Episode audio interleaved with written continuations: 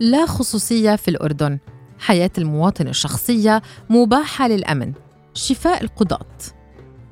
يسعى الناس عادة إلى حماية خصوصياتهم الرقمية بشتى الطرق ويزداد الحرص على ذلك تزامنا مع نشاط الشخص المعني أو سرية مصادره. ويرى البعض أن استخدام نظام iOS يساهم في زيادة الأمان والحماية الرقمية. إلا أن الأمر كان مختلفا حين تفاجأت المحامية الحقوقية الأردنية هالة عاهد باختراق هاتفها المحمول منذ آذار مارس 2021 بعد أن واجهت مشكلات متكررة في هاتفها لتعرف باختراقه عقب فحصه من خلال منظمة Front Line Defenders وهو ما شكل صدمة وقلقا لديها من إمكانية تعرض مصادرها أو عائلتها أو أصدقائها للخطر حسب تصريحات صحفية. نشطت عاهد في العديد من القضايا الحقوقية والنسوية وعرف عنها دفاعها عن حقوق المرأة والعمال وحرية الرأي والتعبير، بالإضافة إلى أنها عضوة في الفريق القانوني الذي يدافع عن نقابة المعلمين الأردنيين على خلفية حلها من قبل الحكومة قبل عامين إثر احتجاجات سابقة للمعلمين وهو ما يثير التساؤلات حول مصير الحريات والمدافعين عنها في الأردن، خاصة وأنها المرة الأولى التي يتم فيها توثيق حالة اختراق بهذا الشكل.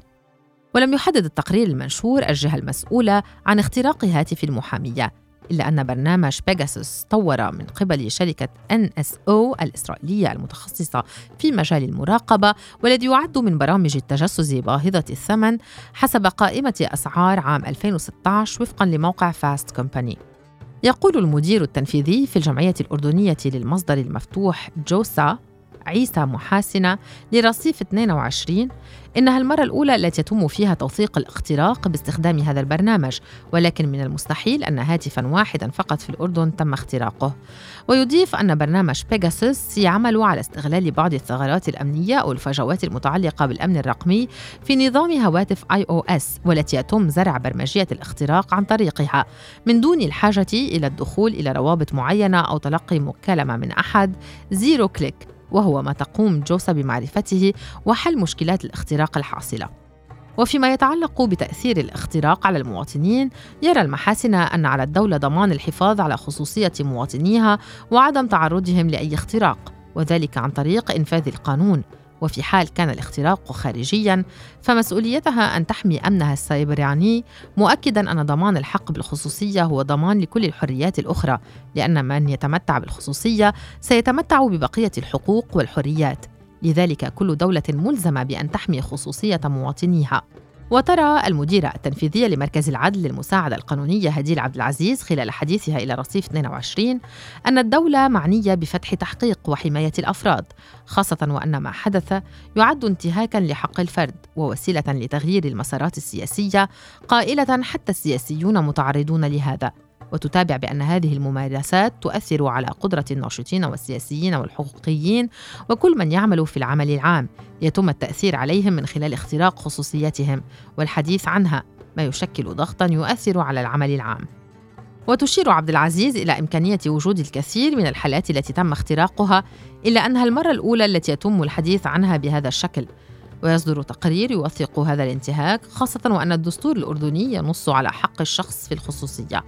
ومن جانبه يقول مستشار حقوق الإنسان رياض صبح لرصيف 22 إن الاتفاقيات الدولية تحمي الحق بالخصوصية ويختلف التطبيق من دولة إلى أخرى.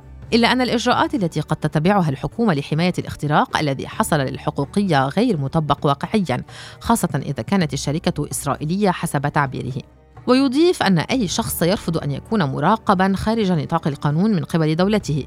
لذا فإن الأمر سيزداد سوءا حين تكون هناك دولة أخرى تتولى الرقابة عليه لافتا إلى أنه من حق أي إنسان الاطلاع على البيانات الخاصة بأي إنسان في حالتين أن يكون الأمر إذنه وهو الذي عرضها عليه بشكل طوعي أو أن يكون بأمر قضائي من دون كشف المعلومات للعلن. وكان رئيس مركز حماية وحرية الصحفيين نضال منصور قد طلب الحكومة بالتحقيق في التجسس على الحقوقية والتحقق ممن وضع نظام الاختراق والتجسس بيجاسوس على هاتفها لمراقبتها وإعلان النتيجة لأن السكوت عن هذه الجريمة اعتداء علينا جميعا وانتهاك لحقوقنا. وتؤكد المحامية والناشطة الحقوقية إيناس زايد لرصيف 22 وجود قوانين أردنية تحمي خصوصية المواطن مثل قانون العقوبات الذي يحمي المعلومات السرية. ومن الواجب أن تكون الحماية للمحامين مشددة نظرا لطبيعة عملهم التي تحتوي معلومات متعلقة بالموكل وسريته والتي ينص القانون على حمايتها بشكل مشدد. وتضيف أن آلية الحماية تختلف حسب الجهة المخترقة. فالتعرض للاختراق من قبل شخص داخل عمان يفرض محاسبته بشكل قانوني فحسب سواء إذا كانت جهة رسمية أو لم تكن أما إذا كانت جهة خارجية فيجب على الدولة بالكامل التحرك ومخاطبة الدولة الأخرى التي تم فيها الاختراق للإجابة على السؤال لماذا تخترقون مواطنية؟